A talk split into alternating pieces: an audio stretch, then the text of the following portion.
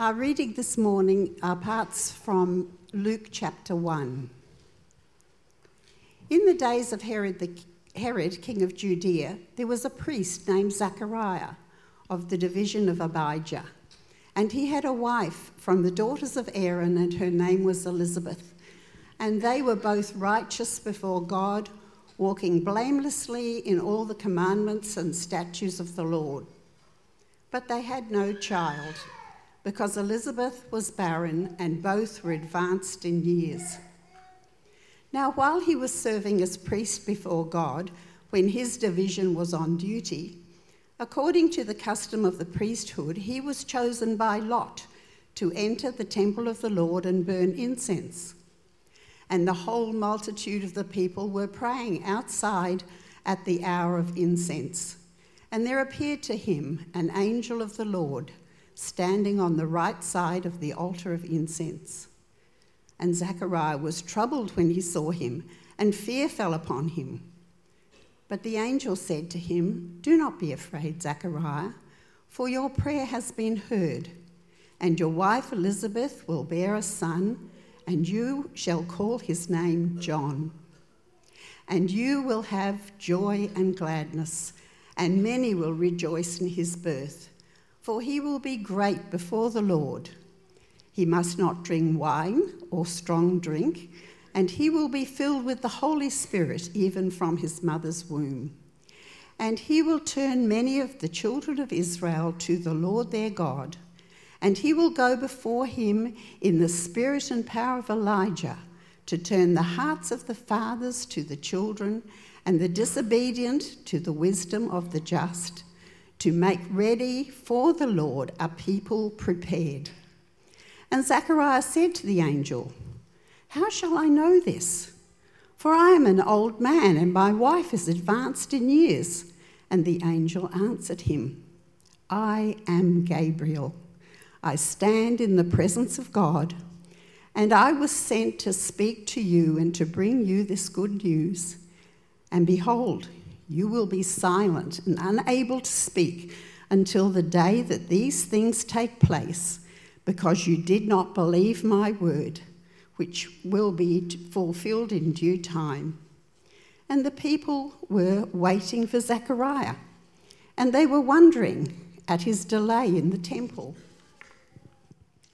And when he came out, he was unable to speak to them, and they realized that he had seen a vision in the temple and he kept making signs to them and remained mute. And when his time of service was ended, he went to his home. After these days, his wife Elizabeth conceived, and for five months she kept herself hidden, saying, Thus the Lord has done to me in the days when he looked on me to take away my reproach among people. Now the time came for Elizabeth to give birth and she bore a son. And her neighbours and relatives heard what, that the Lord had shown great mercy to her, and they rejoiced with her. And on the eighth day they came to circumcise the child, and they would have called him Zachariah after his father. But his mother answered, No, he shall be called John. And they said to her, None of your relatives is called by this name. And they made signs to his father, inquiring what he wanted him to be called. And he answered for a writing tablet and wrote, His name is John. And they all wondered, and immediately his mouth was opened and his tongue loosed, and he spoke, blessing God. And fear came on all the neighbours. And all these things were talked about through all the hill country of Judea. And all who heard him laid them up in their hearts, saying, What then will this child be? For the hand of the Lord was with him.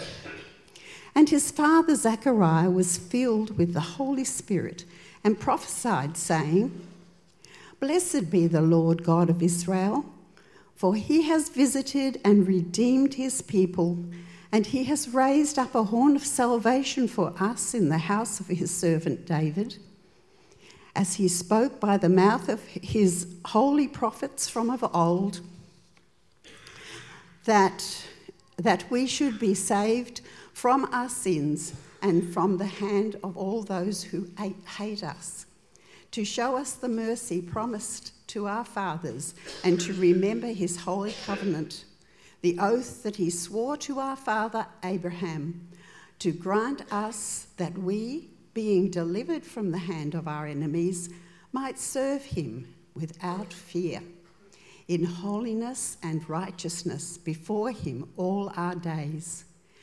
And you, child, will be called the prophet of the Most High, for you will go before the Lord to prepare his way, to give knowledge of salvation to his people in the forgiveness of their sins. Because of the tender mercy of our God, whereby the sunrise shall visit us from on high, to give light to those who sit in darkness and in the shadow of death, to guide our feet into the way of peace.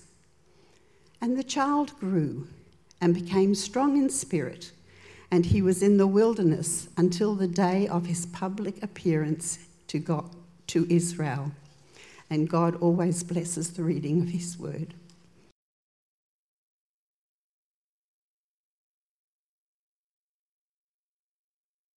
Well, welcome, especially if you're with us today as our guest and uh, don't worship here normally uh, a special welcome. I also want to add my, um, my thanks to Beck Clark and the, the team, a busy team, that enormous amount of work went into that uh, uh, craft Christmas market on Friday. Uh, and I think it was providential that we had that rainstorm, really, which brought us all inside, and the atmosphere was close in a positive way. And I, I think that was absolutely terrific. A number of conversations and people chatting to each other, and uh, it was very uh, well worth doing, I think, and uh, a good way to set the, the, theme of Christmas. That's really what I'm doing this morning. Is I want to look at this. Uh, uh, passage that we just looked at, Luke chapter 1 is a long chapter. I've left out half of it. Uh, and it's, it's like a plait. It's two stories of two family trees woven together. One is that of Zechariah and, and his family that you've just heard. And next week we're looking at the other thread that gets wound together with that, which is the story of Mary. Both stories of an angelic visitation, uh, but also they are both stories that frame the Christmas event. And Luke is trying to say to us that uh, we, we can't understand that miracle which we celebrate at Christmas, that virgin birth, without understanding what went before it. And he's very much a writer of salvation history. He likes to couch things in a historical time sense. That's a strong thread for Luke. And he does that here by looking at this story, which he places in the days of King Herod in verse 5. And we read about this priest, Zechariah. Uh, and uh, we read here of this division called Abijah. That is, the priesthood uh, had a big roster with about 24 divisions that went through, and the different priestly families would have their time uh, twice a year on that roster. And you're talking of hundreds of people now that are on that roster potentially. And uh, we read also about Zechariah that he, he was a priest, which is a, uh, a, um, a position in society that holds a lot of kudos. And his wife, she could trace her lineage all the way back to Aaron first priest. So this fellow has uh, theologically a lot of credit points. And yet, this family bears social stigma because, uh, like many great women in the Old Testament, uh, his wife Elizabeth is barren, cannot bear children, hasn't borne children. Now, what was it like to be barren? It wasn't just that, oh, I wish we'd had kids, you know, maybe we adopt. Uh, it's not that sort of situation. Uh, to be barren is to have the frown of God upon you. That's how it was interpreted. That, you know, there's something happened in this family tree, there's a shadow over it because God has not blessed. Christians are a little bit like that today too, but the Jews more so. They had a very linear way of looking at life, and and when bad things happened, they'd put it down to the intervention of God. And she was barren. It goes without saying. You know, something is unknown beneath the surface in that family. So they would have gone through life with a shadow over them. And she felt that deeply as we read, even though she had pedigree when it came to the priesthood. She was under a cloud, and so was he. Well, that's how they thought they'd live out their days. And verse 8, we read that it was that time when this part of his tribe was on duty, serving as a priest before God and getting the temple ready for all the daily rigmarole that went into sacrifice and the giving of incense and the saying of prayers, the intercession that a priest made on behalf of Israel daily. Uh, he was chosen by Lot. Now, that really is, is an incredible thing. There are hundreds that could have been chosen, but this man was chosen. And it, it, it's a contradiction to that social stigma. And it would have been a lot of backslapping. Well done, Zechariah. I think he would have had a lovely warm inner glow as his name was called out or his, his marble came out of the drawer. Uh, he wouldn't have believed it. You know, you could only do that once in a lifetime. And most people didn't. It was like the AFL. Many people go through a whole playing career and never play in a premiership, let alone win one. And Zechariah was one of the many, he thought. But this day, the providence of God had intervened in his behalf. And so God was on his side. And he felt pretty good about that. And this would confute the naysayers and those who uh, muttered under their breath about what had gone on or where there was smoke and there must have been fire. All that sort of thing would be put aside because he had got a Guernsey on this team to offer incense on behalf of God's nation in God's holy place. The miraculous uh, work of intercession would occur through his own mouths and his own hands. And we read that there's a whole multitude of people in, in verse 10 uh, outside waiting. Uh, and, and a, these are the devout of Israel. The whole city isn't there, but there are people who believed in the sacrificial system and that God and His intervening work was really what made the world go round. And so they are waiting and they watch. They never get to see the actual act, it's in a separate place. This is holy stuff, this is a secret business that's put apart from them. But they wait to see that the, the liturgy is fulfilled well. And this is around evening sacrifice, and now robed in the, the vestments of the priest, he enters through the stone walls from the outer into the inner circle, into the inner sanctuary. And it would have been a fairly heavy atmosphere, a dank atmosphere. Uh, there's only the smell of candle wax burning. And he would come into the Holy of Holies, and we, we have some pictures of this from if the new, new temple, remember this is the rebuilt temple, the first one was just destroyed, and this one is the new improved model. And he enters to the where God is, and symbolized by that Ark of the Covenant, which is a symbol of the fact that Israel's destiny was in the hands of the promise and curses of God. And this one enters, and he can see the shadows flickering as the candelabra beside the, the, uh, the altar is there. And he gets through the liturgy, it seems, and he, he says the prayers and he, he sprinkles the incense in the appropriate way. And then uh, someone, and there is someone else with him.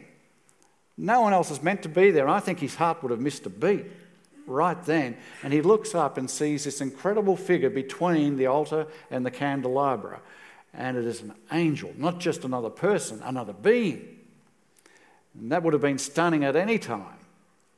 But to see this person when you are in the presence of the Almighty doing Almighty work would have been an awesome thing. I think the blood rushed from his face because the angel that we read about him is uh, he, he was tremble, trembling, and the angel says, Don't be afraid, Zechariah, for your prayer has been heard. And I think that's the prayer for the redemption of Israel. They would pray that daily. The redemption of Israel prayer has been heard. And as a bonus, a little add on to the bill that's gone before God, is the fact that your wife, who is barren, will bear a child. This is going to be a double whammy miracle. and you'll call his name John. And then the angel just, you know, he's full of this news and he just flows. And I, I think if, you, if we had it on the screen, you could count on something like nine or ten things we're told about this character, John. Uh, he just rattles them off. The angel just rattles off these, these things. He speaks about uh, the miraculous birth, that it would break the normal laws of, of biology. Uh, he was told the name. There are corollaries of this. Obviously, there's going to be rejoicing. This uh, child will be abstinent. He won't take alcohol because he has a specific task. He's going to be filled with God's Spirit, and nothing must intervene with that.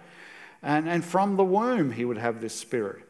This one uh, is, we'll get back to this idea of the Spirit from the womb next week. And his ministry will be to turn Israel back towards God. It'll be like a revival ministry. And uh, he will remove the, the disappointment, and I think the phrase there, to turn the hearts of the fathers towards the children, I think it's talking about the fact that these Jews believe that the patriarchs, the greats of the past, Abraham, Isaac, Jacob, all those people, were always witnessing Israel and they're disappointed. They look at the parlous state of uh, spiritual life in Israel. But you know, what's going to happen in this revival is going to put a smile on the dial of the patriarchs in heaven who witness Israel. And this is the work of this person. And finally, it'll be a preparation for the Lord, whatever that means. The Lord is involved in this, and this is for something that the Lord is going to be doing.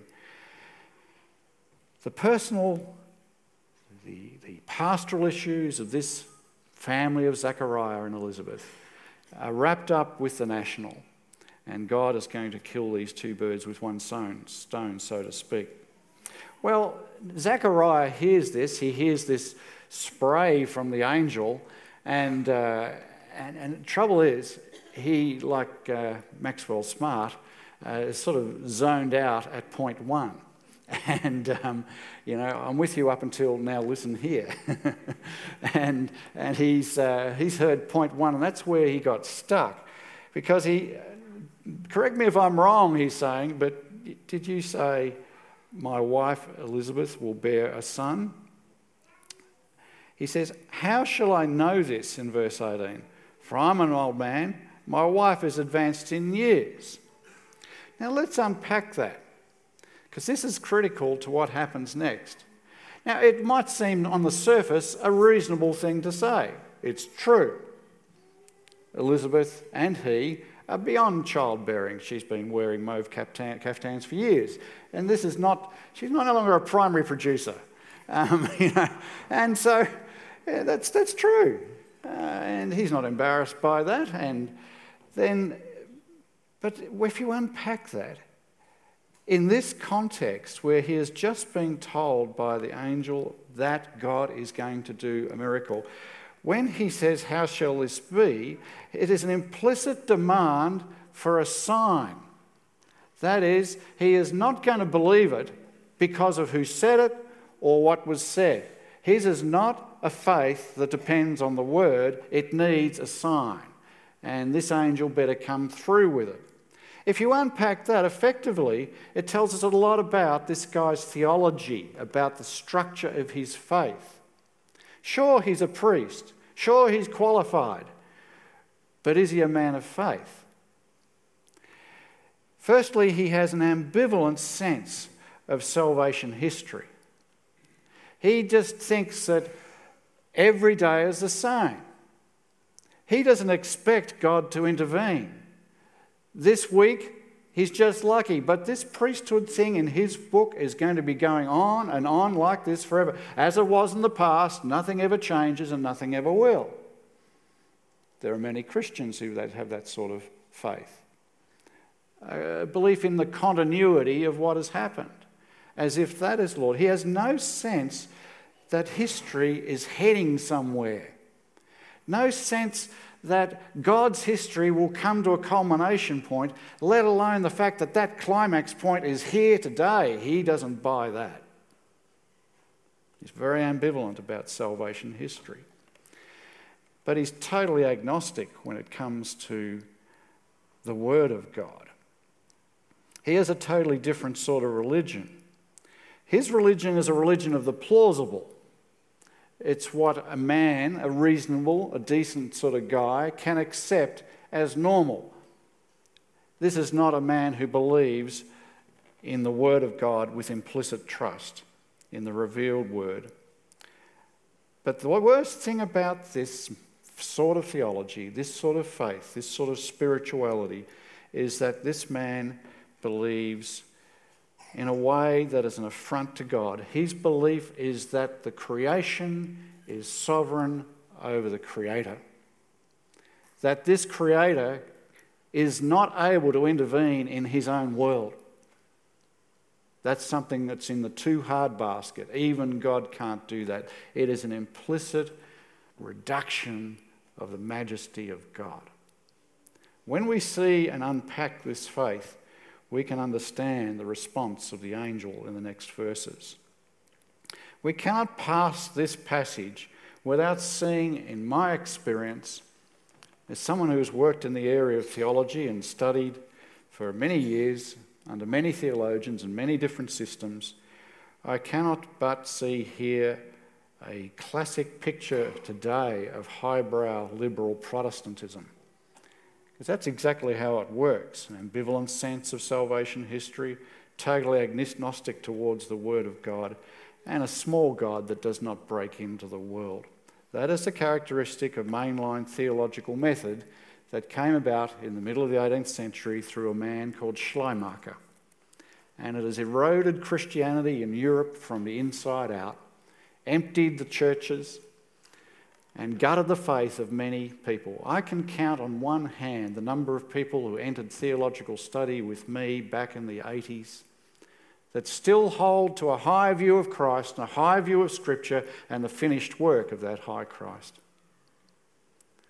Many have been infected by this sort of thinking that God can't break into his world, that we don't live in an age which is under the word of God, governed by the word of God, determined by the covenant of God.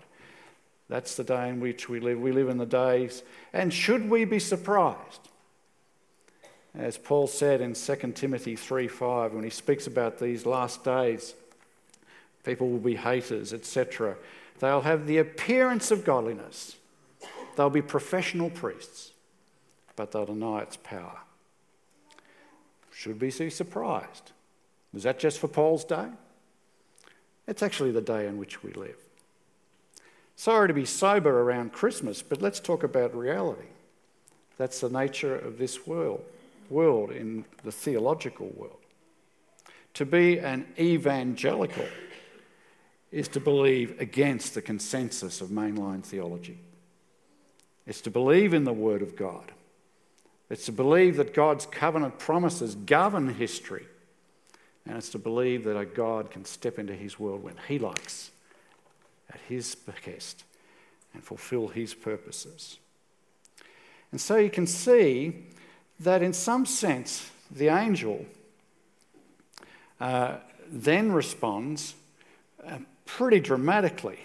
And basically, he's saying in verse 19, do you know who you're speaking to? I am Gabriel. And I'm not just any old angel. And if you know who Gabriel is, you read about him in Daniel chapter 10. He's the one who, when Daniel is praying by faith at the time of the evening sacrifice, this one comes to him with the word that God will save Israel. And his prayers have been heard. Daniel is a complete opposite to Zechariah. He responds appropriately to that intervention. And it's that same Gabriel that suddenly has appeared and manifested himself with a direct message from God to this man, and this guy's saying, Yeah, yeah, yeah, give me a sign. And Gabriel says, Well, Behold, in verse 20, you're going to be silent and unable to speak until the day that these things take place, because you did not believe my words, which will be fulfilled in their time. God has set his time. This is the time. And you're going to witness it. I would have wished, and God would have wished, that you would have been an active player, but now you're going to be an extra on the sideline, a bit player because you refuse to believe the Word of God. It's no accident as we look around the world. It's hard to believe as you read what's happening across Europe as it disintegrates, as its moral disintegration, as its theological agnosticism reeks in the nose of God, that this was the place of the Reformation only five centuries ago. But that's exactly what happens in history when the church refuses to trust the Word of God. It gets put to one side, it becomes a bit player, and God moves the station somewhere else sub Saharan Africa, to South America, to China, as the church rots from the inside out. You read about this, and should we be surprised when in Hebrews 2 2 and 3, the writer there, having outlined the greatness of Christ in chapter 1, in chapter 2, he becomes, and he says the conclusion to that is that if the message that was delivered through angels is unalterable, how shall we escape? How shall we, the current church, escape if we refuse so great a salvation as is offered in Christ? if we become Schleiermacher's children, if we just believe as much as the average man on the street can tolerate, but we go through the motions and we wear the right vestments and we say the prayers, but we don't believe the word of God. How shall we escape? God's hand of judgment is active in the world today, and the world of the church shows where it is at work. We are not immune just because we're Baptists, just because we come from a heritage that's been a heritage of the Word. If it's more important to us as Baptists to get on with our fellows than to believe the Word of God, then how shall we escape if we neglect so great a salvation? We expect the living God will not deal with us? Of course, He will. He is living and active, and He demands of people the trust that He is the one who calls the shots through history. Victorian Baptists watch this space. What would Gabriel say? What would the reformers say? You pick three of the great reformers and set them loose in the average theological college today. I'd love to be a fly on the wall.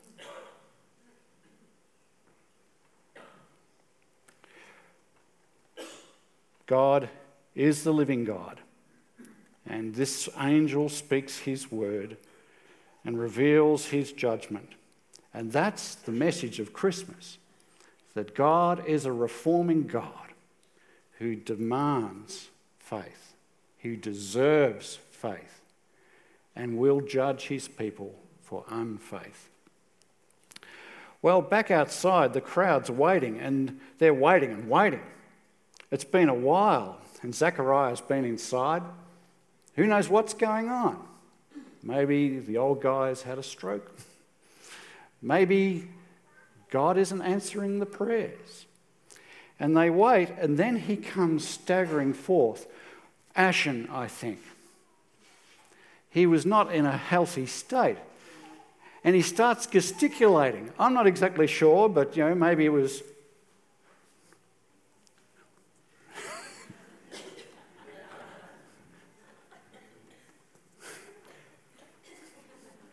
Um, what is I iron? No, no, no, no. I, I saw. Right.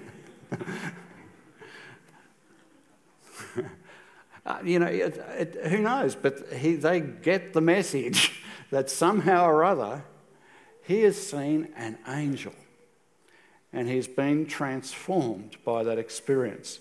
He is absolutely gutted by it. You know, I think that's a, a good message there for us that there's a tendency amongst the excitable classes in the church these days to play fast and loose with visions, and you know some people seem to have more than Joan of Arc ever ever did, and and you know I just I just think that if you actually do run into God, it would be something that would take your breath away, put you in hospital. You wouldn't be able to talk flippantly about it, and that's the nature of this man's uh, experience here. Well, he goes out and they get the idea that he's met this angel and he, he would have been able to get the message through to his, his wife. And then we read in verse 24 that she does conceive, remarkably, beyond the age of childbearing. The creative juices of salvation are at work here. This is where Christmas starts. In this woman's womb, that just like Hannah beforehand, in the, the, the, the, last of the judges, she bears Samuel. Just like Abraham and Sarah, his wife, bears the child of promise. So, this one again, God is doing that thing again. He is basically saying, I'm in control of my history. This, by giving this woman, this child, he is basically saying, Why'd you ever stop reading my story? This is the same story that goes back to Abraham through the judges and now to the pinnacle of the prophets. I'm still doing my stuff. Is that the faith that you have and the sort of God that you have? That the God of Scriptures is not a God who's just sort of, we tuck him up on the shelf and he's back from the age of legends, and the legendary past. No.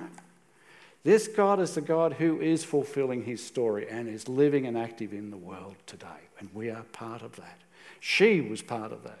This is the working out of the God who has the meta narrative to end all stories. And lo and behold, we jump over to those last part of this chapter in verse 57.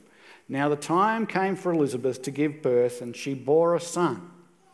And just like the angel said, her neighbours and relatives heard that the Lord had shown great mercy to her, and they rejoiced with her. And on the eighth day they came to circumcise the child. And they would have called him Zechariah after his dad, but his mother answered no. And at that point, you know, he, he should have been named in the first day, but I think we can understand why he wasn't. Uh, but they, they take him and they do that that old covenant thing of making this child a son of Israel, and he's to be circumcised on the eighth day. And the rabbi is just about to do the job on uh, poor young John, and uh, he says, And what's the little fella's name then? And uh, mum says, John. And patronisingly, they think, Oh, well, she's, you know, there's no one called John in the family tree. It's probably something she, she read in a book, you know. It's, uh, and so they turn to the dad, and say, well, you know, the dementia's probably kicking in here, and let's go to the dad. And uh, they said, now, and isn't it fascinating? They turn to the dad, and remember, he's dumb, he's not deaf, and they go,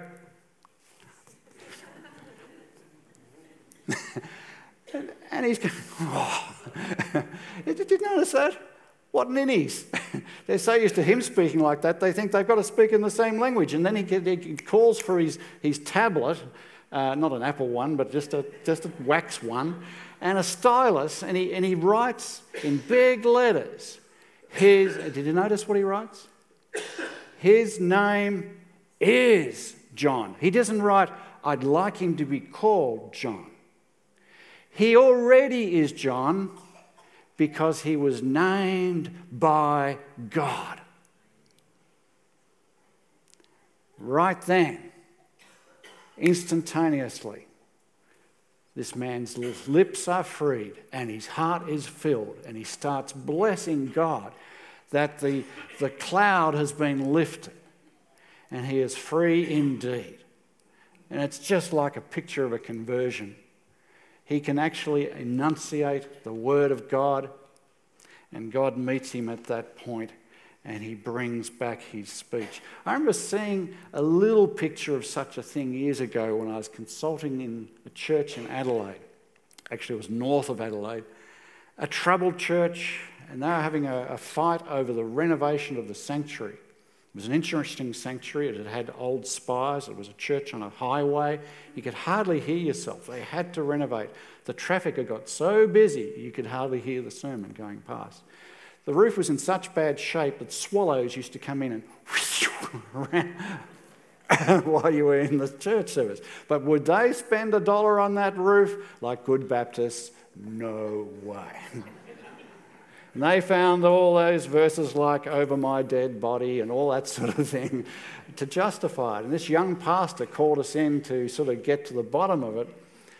And uh, they had a church meeting. And during this church meeting, people were throwing grenades at each other in a lovely Christian sort of way, uh, from one side of the issue to the other. There was a lady in that meeting, an elderly lady, probably in her 90s, that was bought and depended on her daughter, who was in her 50s, and she brought her to every church meeting. This lady was severely demented and had not spoken in at least three years, hadn't spoken a word. She just sat there and was cared for and fed and watered and taken home. Until this day, when the chairman said, Has anyone else got anything to say? And this woman stood and said, I trust our pastors implicitly. I think we should go ahead with this. Sat down. Do you reckon anyone said anything after that?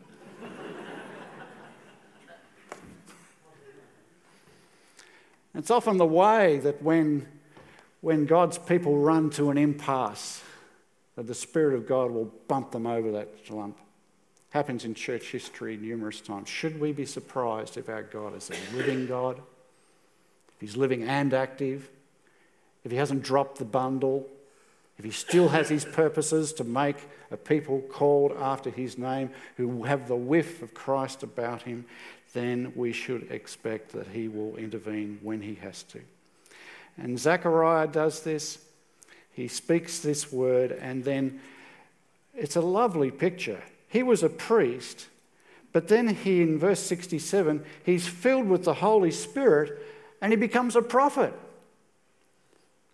And God endows him with something he never had, above and beyond what he came with, beyond his natural abilities and beyond his role description. He is endowed with the Spirit of God. What a wonderful picture of the generosity of God. Having written on a wax board, he then gives this prophecy Blessed be the Lord, the God of Israel, for he has visited and redeemed his people. He's raised up a horn of salvation for us in the house of his servant Israel, as he spoke by the mouth of his prophets long ago. Now, this is different theology, isn't it? He's had a theological transfusion. I can think of a few theologians who need one that he we should be saved from our enemies and from the hand of all who hate us, to show the mercy promised to our fathers and to remember his holy covenant. You see, this is a man who now trusts that God's promise governs the outcome for the nation. That this is a people under a paradigm, not a people living randomly from year to year, going through the motions. That was never the plan no matter how theologically or liturgically or aesthetically pleasing that might be. God wanted a people who live under the covenant and are aware that their destiny is in the hands of the Father God. That we, being delivered out of the hands of our enemies, might serve Him without fear in holiness and righteousness before Him all our days.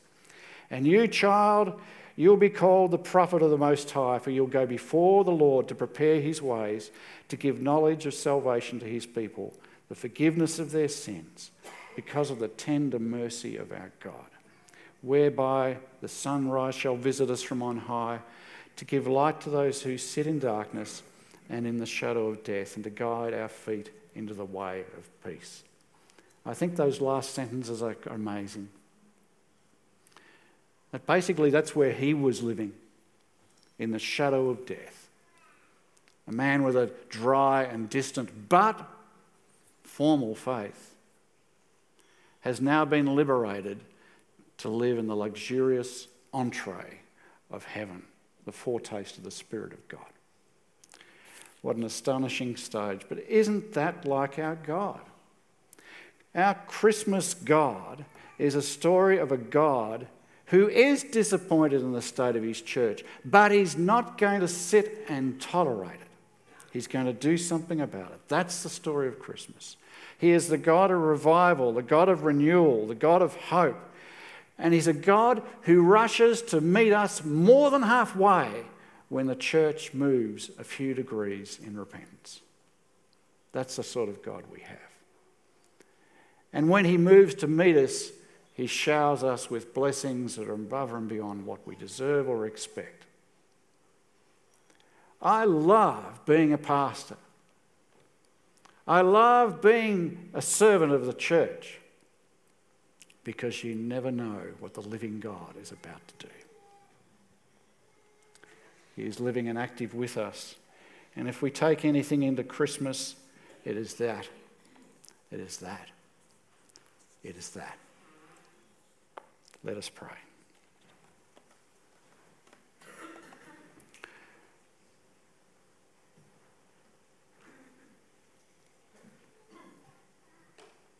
Our Father and our God, we thank you that this God that communicated through the angel is the same God, the Lord Jesus Christ, who communicates to us now through his word. We thank you that not only did you restore this man and recommission him, but you made him into an active speaking player in your grand narrative. And here we have his words which are your words.